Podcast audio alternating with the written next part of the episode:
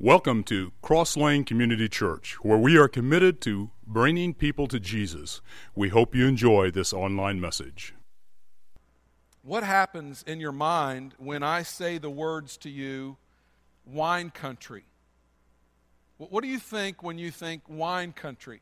You probably think um, Northern California, right? Napa Valley, where all the, the grapes grow and and all those great. I'm not a wine drinker, so I don't. I can't attest to how great the wines are coming out of Napa Valley, but some of you in here could, I'm sure. And uh, I, am told that the, the grapes that come out of there are great. Uh, maybe you think of Italy and all the grapes that are grown in that region of the country. I wonder if you think about Turkey. Maybe not. But Turkey is one of the places where grapes grow really, really well, and they have lots of vineyards there. And um, that's, that's where these churches, these seven churches in Revelation, that's where they're, they're located in the country of Turkey. Back in the day, it was known as the, the Roman province of Asia. I have some video I want to show you of the modern day city Elashahar. Um, I want to show you some footage there. We're going to talk about this city today. This particular city is modern day Philadelphia.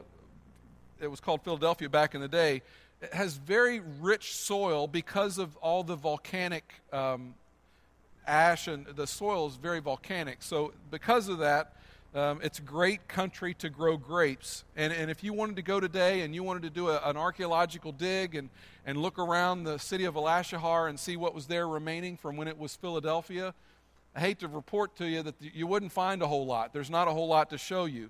The only video that I really can show you is what you're about to see. This, these are not even first century ruins that you're going to see now. These, these are sixth century ruins from the church of St. John.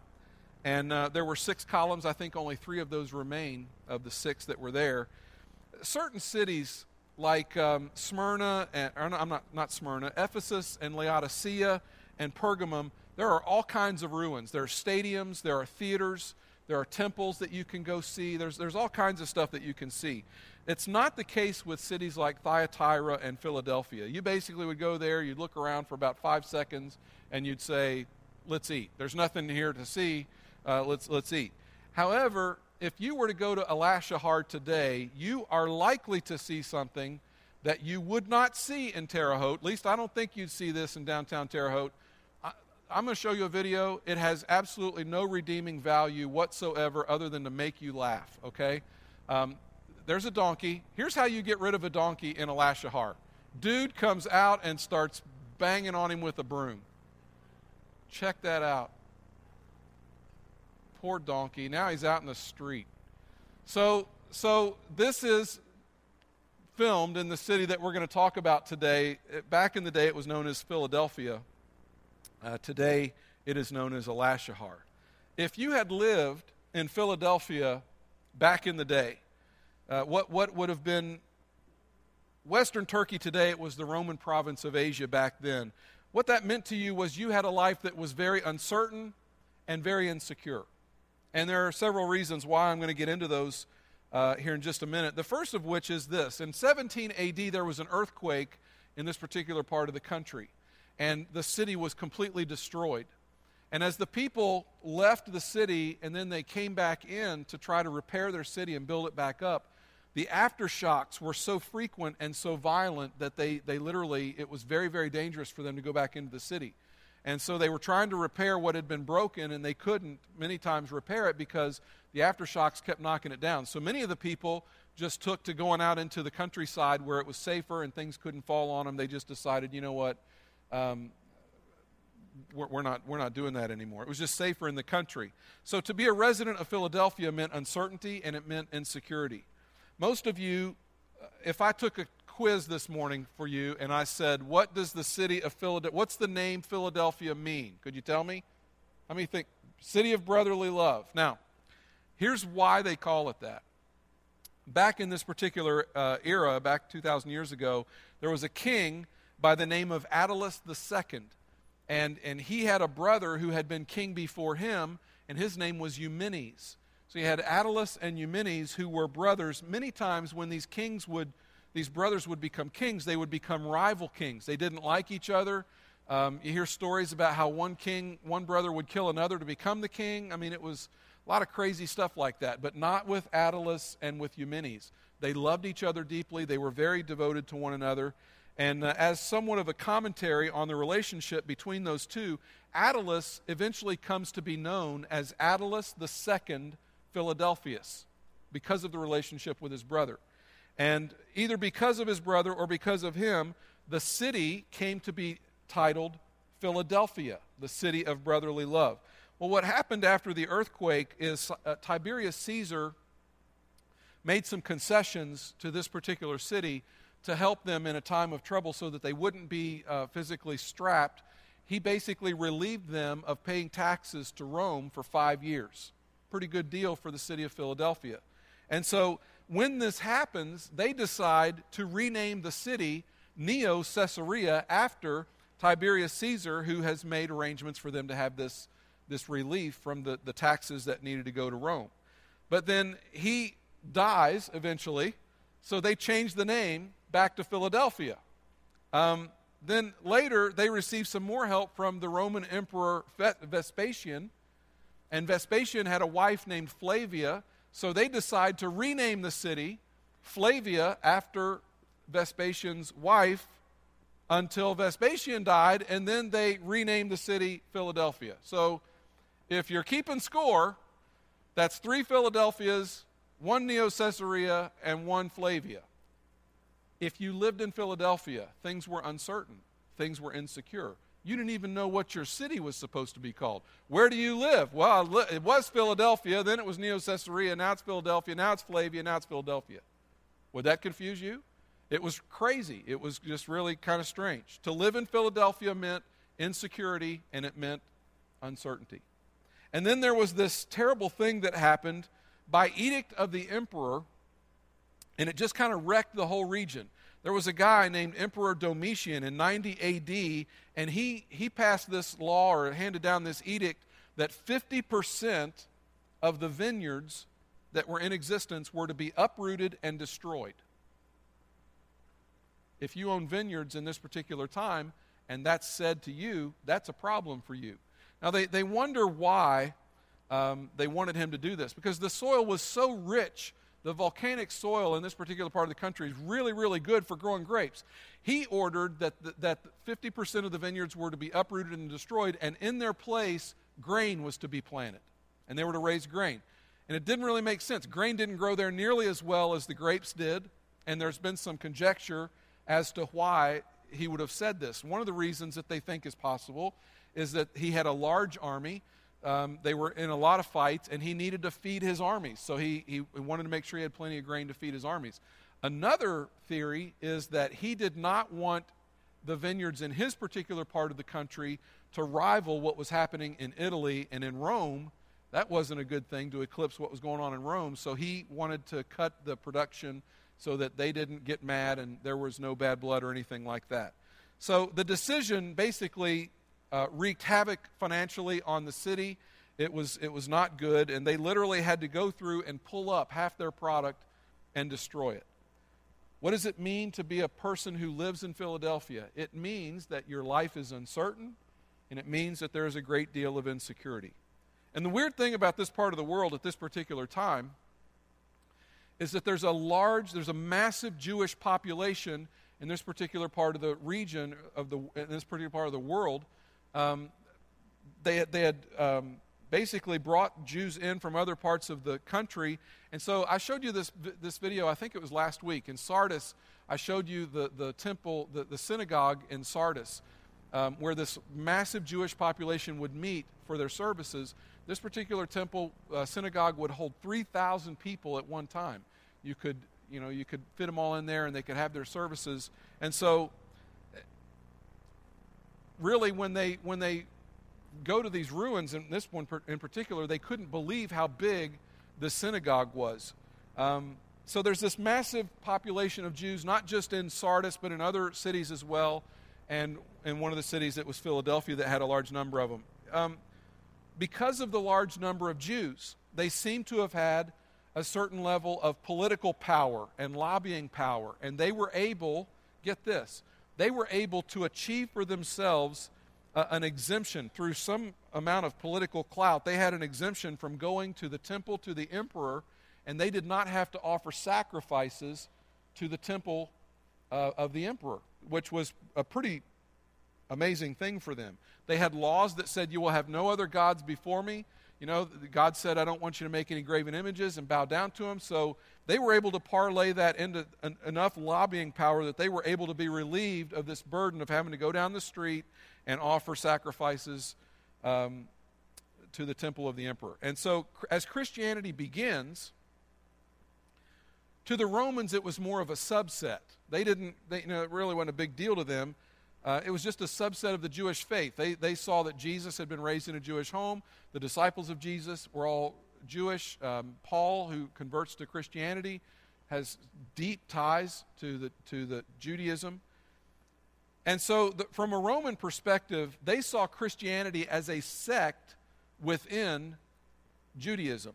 But if you get excommunicated from the synagogue, if you are are no longer allowed to go in and worship with your, your Jewish brothers and sisters, then you've got a problem. Because what happened is once these people start professing Jesus, they're told, We don't want you in the synagogue anymore. Don't come here. And, and they were basically saying, No, no, these Christians aren't a part of us anymore. There's something different from us. We don't want to be identified with that. And all of a sudden, you are now obligated to go down the street because you can't go to the synagogue. You're not under that umbrella of protection you've got to go now to a, a temple of, this, of the emperor and offer sacrifices to that particular emperor. Um, and to not do that was more than just a religious thing, it was a political thing. Um, it was viewed as treasonous. It was, it was viewed as, you know, you didn't put your hand over your heart when you said the Pledge of Allegiance, and you, you didn't stand and take your hat off when they played the, the national anthem, and you don't believe in Fourth of July, and you don't do fireworks and you know, wave American flags. I mean, it was a, it was a really bad thing to not go offer these sacrifices at the temple. And um, when you start talking about the kingdom of God and Jesus is Lord, um, you're going to hear things like, no, no, no. Caesar is our Lord. We have named our city after him twice now. Uh, he's so important to us. And, and you start talking about the kingdom of God, and some of the most dangerous words you can speak in Philadelphia at this particular time were Jesus is Lord. They would say, No, no, no. We have but one Lord. His name is Caesar. You don't talk like that.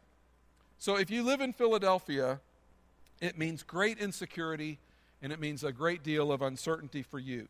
And things, as a Christian, things for you got worse really, really fast. So in Revelation chapter 3, verse 8, we see that not only were they suffering, these, these Christians at Philadelphia, um, we see how they were suffering. Revelation chapter 3, verse 8, the second part says this I know that you have little strength, yet you have kept my word and have not denied my name. Jesus says to the followers of Philadelphia, I know that you don't have a lot of strength. I know that you're marginalized. I know you don't have any lobbying power. I know that as far as a group with any weight or authority in this city, you have none. I know all that. I know that this little town despises you, and I know that that you have been excommunicated from the synagogue. I know that you have little strength, yet you have kept my word and have not denied my name. This is very powerful because we see that not only were they suffering, they were suffering well, they were suffering faithfully. And there is a difference. Not everyone who suffers suffers well. There's a kind of suffering that our response to it pulls us closer to the heart of God and our faith grows. And there is a response to suffering that causes us to move away from God and to let our faith grow cold and our faith dies. Maybe you know somebody like this. Maybe you know somebody who um, they used to go to church, they used to be plugged in, they used to be a person of prayer. You knew them as a person of great faith. They never missed church. They, you know, they, they, just, they were everything that you wanted to be, and, and they were everything you thought was great and right in the world. And then one day you realize, hey, they, they aren't into that anymore. And you go up to him finally and you say, hey, you used to be so involved. You used to be so fired up about the Lord. What, what happened to you? And he tells you this story. He says, you know, we, we had this business. We built it from the ground up. It took us a decade, about 12 years, to build this business and we, we honored God with the money that we made. We tried to make this business a company that, that would honor God at every uh, turn. And then 2008 comes along, and, and the bottom falls out of our economy. And in the course of one year, we lost what we had worked so hard to gain. And to be real honest with you, uh, I'm not really on speaking terms with God right now. I don't want to hear his name. I don't want to go to church. I don't pray anymore. And, and there is just this pressure, this life pressure that has allowed to be come in between this guy and God, and it has pushed him far, far away from God. You run into another guy, and you say, Man, something changed in you. I mean, I never would have thought you were a person of prayer. I never, I mean, I knew you went to church once in a while, but you never really struck me as the type that took it seriously. I never really thought that you would be somebody that would get white hot for God, and yet you don't ever seem to miss church. Your spiritual life seems to be rich and deep. Something has happened Something has kicked in for you. What is it? And he says, Well, I'll tell you a story. We, we, we had this business, we built it from the ground up. And, and, and it took us about a decade of 12 years to get this thing really going the right way. And we, you know, we were doing great, and then all of a sudden 2008 happened. And the bottom fell out of the economy, and within a year's time, we looked up, and our business had basically collapsed. And I had to really find out what my real identity was going to be. Was my real identity going to be that of a business owner who had this business? Or was I going to be known as a person who walked with God? And I wouldn't wish this on my worst enemy, and I certainly wouldn't wish it on my friends, but that season of my life has been one of the best seasons of my life. What happens? Under identical circumstances, one person, their faith dies.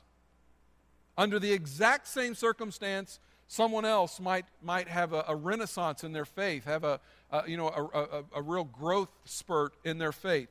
Suffering is a greenhouse for spiritual growth, and suffering is also the place where faith can go to die. We choose. When we open the words here, and the words of Jesus fall on this congregation, I know that you have little strength, yet you have kept my word and have not denied him. He says, I know how tired you are. I know how desperate you feel. I know how you feel insecure and uncertain. But you have kept my word and you have not denied my name. It isn't just that these people were suffering, it's that they were suffering well. And, and, we, we, I want that badly for us as a congregation. I want that badly for me. It's possible for us to be at our best when things are at their worst when we feel betrayed and abandoned, or something is being crushed in us. In the middle of suffering, where does the heart, where's it going to go? Will it be the kind of suffering that is a greenhouse for your faith? Or will it be the kind of suffering where your faith goes to die? We will suffer. Some of us will suffer more than others, but it is a certainty that in a broken world, we will all taste suffering. There is a cup that we will all drink from. The question is, will we suffer well? There are three different images that I want us to see this morning together as we move through this passage. We're going to look at an open door, we're going to look at a crown, and we're going to look at a pillar. Um, I want to show you a picture here. You're walking down the street, and you know there's all these doors to your left and to your right, and as you walk down this street, uh, all these doors are closed, but you come to one door and as you, you come upon it, you, you realize that the door is open to you. And you're able to walk through it. And when you poke your head through, you see this beautiful courtyard. You're able to walk in. No one restricts you from going in there. You walk in, it's beautiful. It's a place that you want to stay, and you feel welcome. It is a door of access, it is a door of welcome for you. I want you to keep that in mind as I read what I'm about to read. To the angel of the church in Philadelphia, write these are the words of him who is holy and true, who holds the key of David. What he opens, no one can shut, and what he shuts, no one can open. I know your deeds. See, I have placed before you an open door that no one can shut. He's speaking and he says, Look, I know you're going through a time of uncertainty. I know it's very insecure for you. I know this is a time of deep suffering, but I have placed before you an open door that no one can shut. I think this was very, very powerful to them because the door of the synagogue had been slapped in their face. It had just been slammed shut for them, and there was no way they were going to be. They literally could say, There used to be a community of people that loved us, that we belonged to, that we, we considered brothers, and we are, we are no longer welcome among them anymore. They have shut that door in our face. And Jesus says, Yes, but my door is open to you. I have opened a door to you, and you are welcome here. You have a home here. I have opened a door that no one can shut, and what is shut, I can open. The door's been opened to you. It was a door of rescue, it was a door of fellowship, it was a door of salvation and sonship.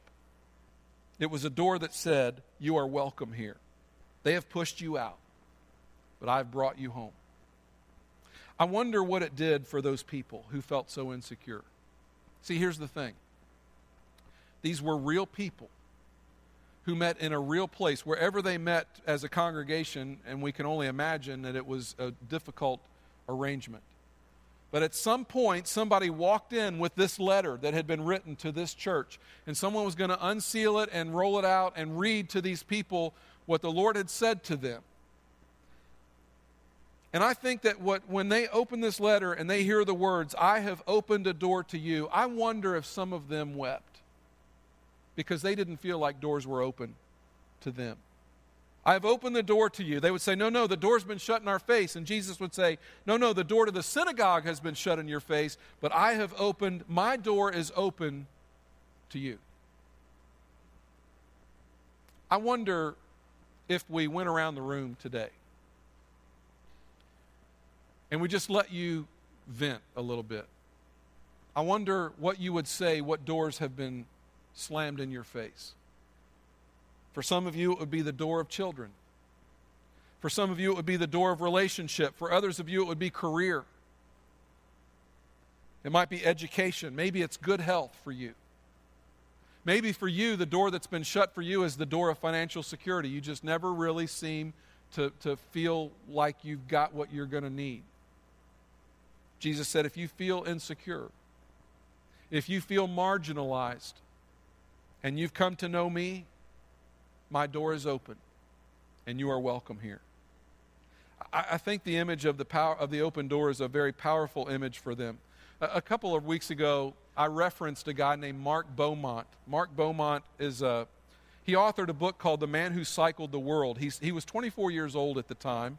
He was from Scotland, and he decided that he wanted to break the world record of cycling around the world. No small task 18,297 miles, and he was going to do it, get this, he was going to do it alone and unsupported. Okay? Usually, when they do these things, they got this team of people with them, vans and trucks and all this stuff, extra bikes. Not him. Alone and unsupported and he's trying to smash the world record by two months if all goes well. I want to show you some snippets of this bike ride. It, it, uh, was, it was covered by the BBC. And the first one is of him. He's getting ready to leave Paris and he's saying goodbye to his mother, and you're going to see him uh, leaving Paris. It's the very beginning of his journey, and uh, I want you to see. I want you to see him leave. For family and friends, this is the last time they'll see him for seven months. you okay? Hey, I'm fine. Ten, nine, nine eight, eight, seven, six, five, four, three,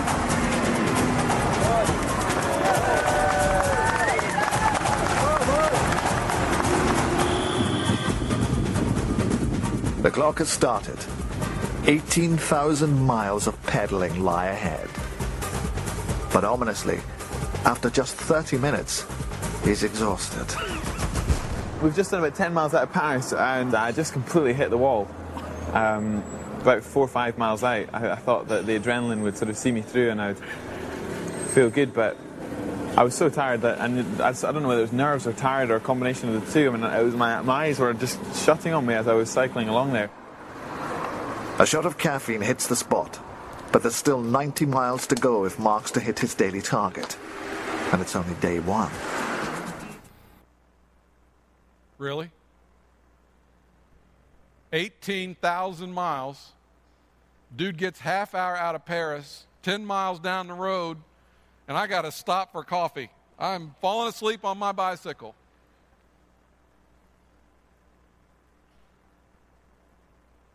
How do you hang in there when you've got a long way to go and you've just taken a couple of steps and you're worn out? What's that saying? The, the, the journey of a thousand miles begins with one step?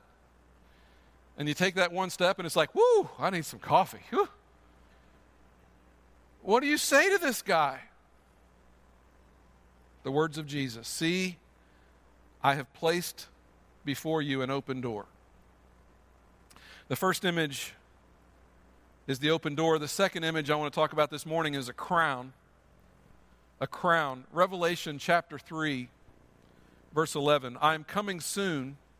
Hold on to what you have so that no one will take your crown. Jesus says, hang on to what you have. See to it that nobody takes your crown. Now, we hear that word crown, and I think in our head we, we envision this gold crown with, with uh, jewels in it. You know, that's kind of the image we have. The term crown, most frequently used in Scripture, especially the New Testament, is, is not a, that kind of a king's crown. It's a, it's a victorious crown. It's, a, it's an athletic crown. I told you about Ephesus and Smyrna and their Olympic Games every five years. I told you about that a couple weeks ago. Um, every city of size would have its own stadium. And in every city of size, you would go and you would watch them compete in different games where they had trained very hard running games, discus, uh, boxing, um, javelin, all, all that kind of stuff. And the winners for their efforts would receive a crown. A couple weeks ago, I showed you this image of Michael Phelps in the 2004 Athens Olympics. Um, we're very familiar with watching our athletes bend over and receive a medal around their neck, and especially those that receive the gold medal prize those gold medals. That I think most people, most athletes, I know if I had ever been good enough and fortunate enough to be able to compete and win a gold medal, and I actually got one that thing would be in a very safe place. I mean, that would probably be one of my prized possessions. You see on their heads these, these um, wreaths. That was a, basically a tip of the cap to the, the Olympics that we're talking about 2,000 years uh, earlier, where they didn't give you medals. When you competed in the games and you trained very hard to be able to win those games, much like our athletes do, they would bend over and they would have this this wreath placed on their head. Sometimes it was made of olive branches, sometimes it was celery stalks that had been woven together, sometimes it was a laurel wreath. And so when it says there, hold on so that no one can take your crown, that is athletic imagery. That, that's, um, that's someone who has trained, who has competed, who has persevered, and who, who has finished. And Jesus is saying, stay in the race. In Mark Beaumont terms, it would be stay on the bike. You know, stay on the bike, keep moving so that nobody can take your crown. It's interesting here. Apparently, there is something that can be given, um, and there is something that can be lost. And I think they, you know, I think he's talking here not about the soul. I don't think he's talking about salvation. I don't think that's what's going on here. I think Jesus is talking about rewards that he intends to give to people who suffer faithfully, who are able to to, you know, he's saying, look, hold on, I don't want you to lose your reward. It's interesting, of the seven churches that are mentioned in Revelation, of the seven, two of them receive no rebuke. Two of them are, are not, they, he doesn't, they get no correction. Five churches are told, hey, there's some things that you can do to be better. There's some things that I expect of you. There's some stuff that you're doing that has to stop. There's some other stuff that you're not doing that needs to start. But these two churches um, Smyrna and Philadelphia don't get such correction. All they're told is just hang on, man. Hang on. Don't, don't let go of the rope. Just hang in there a little bit longer. Don't let your spirit sour. Don't let your soul become bitter. May this be the type of suffering, I think Jesus would say, where you don't push away from me and there's not a wedge between me and you, but may this be the kind of suffering that draws you to me Hang in there. Now, look at me for a minute. I want your attention. I want to make sure you're with me. I don't know what's going on in the room this morning. I don't know what you've walked in here with. I don't know where you are on your 18,000 mile journey where you're trying to get something done.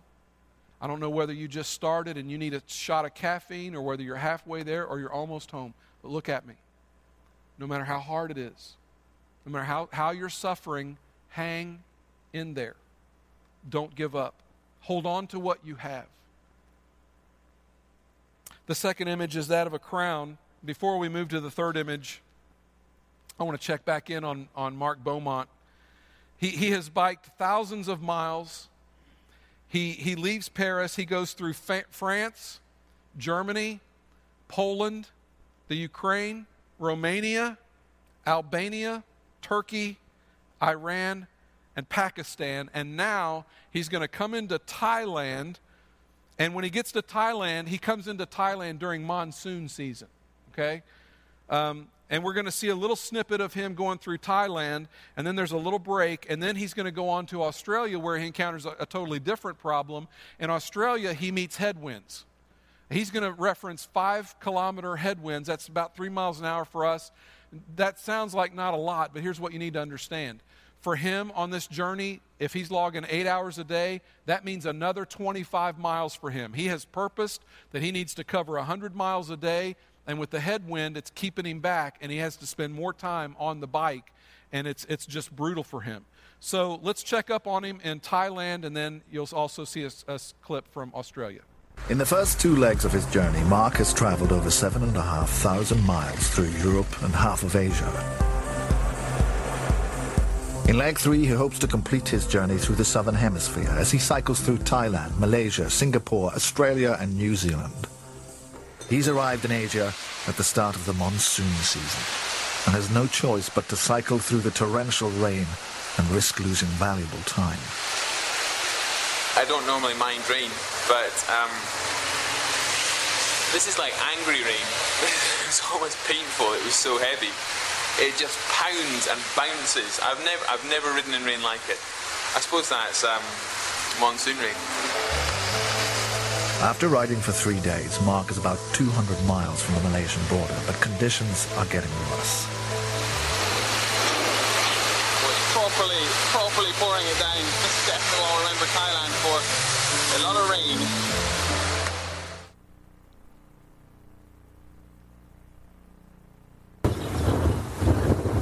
The wind coming in is slowing me down by about five kilometers an hour, just like the wind pushed me along at, you know, five kilometers an hour in Thailand. It's slowing me down by about the same amount here, so I'm having to put long hours in the bike to, to just get my 160 a day. I'll make it today, but I'm going to stand on the bike for over nine hours.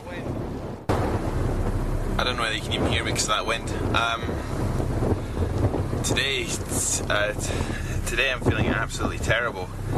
I've got um, pretty bad calluses on my, my skin calluses from the saddle sores which have been developing. Saddle sores are getting pretty chronic, and uh, just the energy levels. I feel so, I feel incredibly weak. Um, real struggle to keep going on the bike. I don't know what I don't know what to do.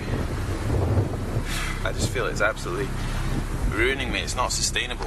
Um, and these um, the, the saddle sores are again really really bad.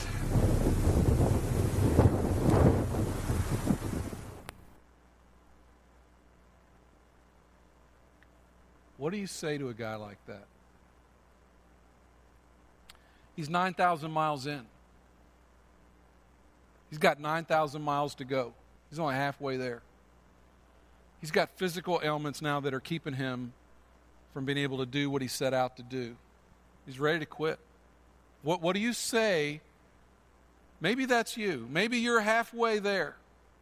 And, and you would say, Brett, I, this is not sustainable. You say, hang in there.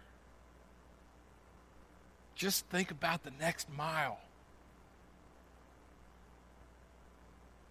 The first image was the image of an open door. The second is a crown. The third image is that of a pillar. A pillar. Revelation chapter 3, verse 12. The one who is victorious, I will make a pillar in the temple of my God.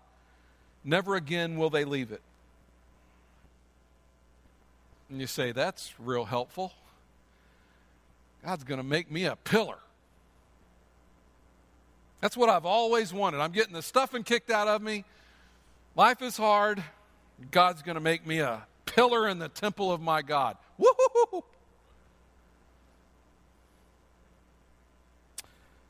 I think this communicated something different to them that it would communicate to us. Uh, lock in for a minute because I'm going to try and help you to understand this. I think when we're done with this particular part, you'll understand it better um, based on what I'm about to say. If you go to certain cities, there are certain things that we associate with those cities. If you go, come into St. Louis, you see the St. Louis Arch. When you, when you think about Paris, maybe you think about the Eiffel Tower in the city of Philadelphia, uh, it would have been the main temple. And there would have been pillars in that temple. I want to show you a, an image of a coin. What you, what you see on the uh, left hand side is an image of the particular emperor. I don't know who that is, but he was important. He was an emperor, he was a big shot government official. And on the flip side of that coin, what you would have found was a picture of a building with columns. That would have been the temple, probably to that emperor, and the columns are very prevalent there. Here's what you need to understand about pillars in this particular time, especially temple pillars. Because of all the earthquakes, they were designed to withstand earthquakes. They were earthquake resistant, they were engineered differently.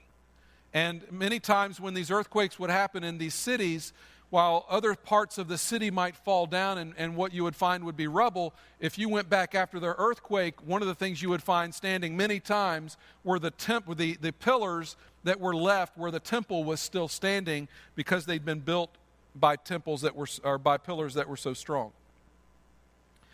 And here, this church that lives in very insecure, very uncertain times is told, I will make you secure and certain, and I will make you a pillar in the temple of my God. But the image goes on. It's not just a pillar, it's a pillar with some writing on it. There are three different things that are written. We find those in, in verse 12, the second part of verse 12. I will write on them the name of my God and the name of the city of my God, the New Jerusalem which is coming down out of heaven from my God. And I will also write on them my new name. i am going to write on them the name of my God. I'm going to write on them the, the name of the city of my God, the New Jerusalem. I will also write on them my new name. He does not tell us what that new name will be.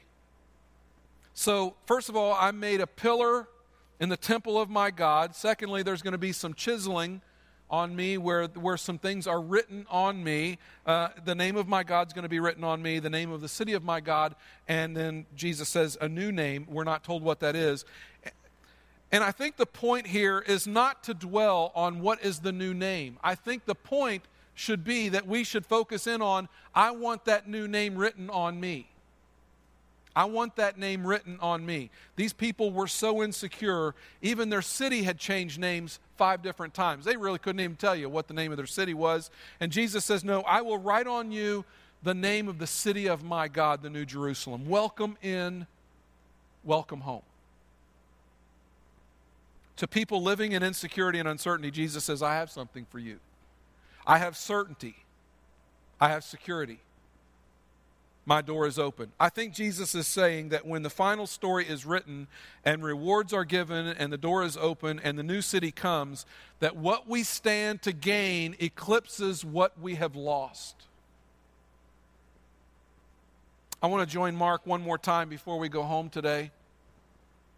It's been 194 miles, or I'm sorry, 194 days. He has broken the world record by two months and he now comes back into Paris. He's ridden under the triumphal arch, and he's about to be embraced by his mom. Let's watch this.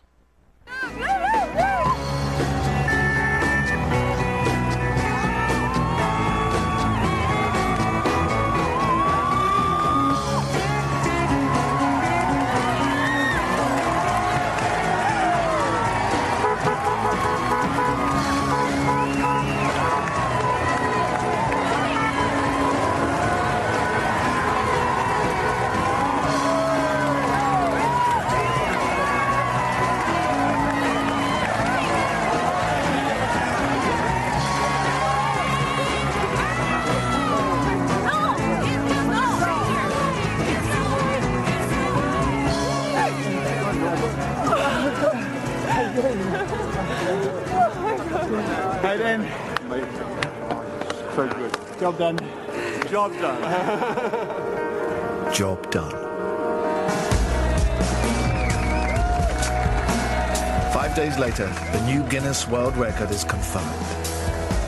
Three years in the making, Mark's dream has finally come true.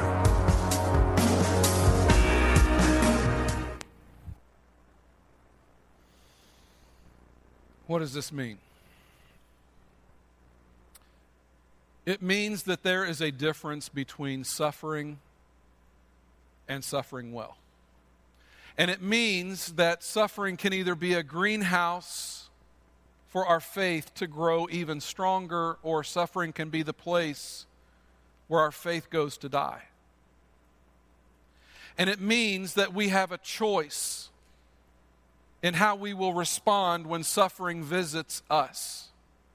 We have a choice. Will it be something that draws you closer to God, or will it be something which happens for many where they finally decide, you know what, no, I'm done, I'm walking away?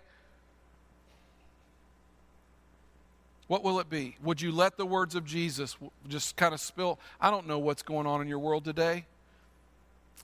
A lot of it's not my business, but I know I, I know this. I know based on what was said to me walking out, people walking out after the first service people in tears who said, Brett, you have no idea. You have no idea what's going on in my world. You have no idea how I'm hurt. You have no idea how what you said today made sense for me. How will you suffer? Will you suffer? Or will you suffer well? And will you hear the words of Jesus? Hang on. Don't let go. Don't lose your crown. Let's pray together. Father, in this room are many people, some of whom have unspeakable, untold suffering. And Lord, maybe they walked in here this morning trying to figure out how they were going to put one foot in front of the other after they left. Maybe they're at a point, maybe it's 9,000 miles for them and they got 9,000 to go and they do not know how they're going to do it. They think it just needs to be over. Father, I pray that you would give them a measure of resolve. I pray that you would revive them. I pray that you would step in. Father, there's certain people this morning that have gone through some suffering and they've said, That's it for me. I'm done. I'm, I'm, I don't want to talk to God anymore.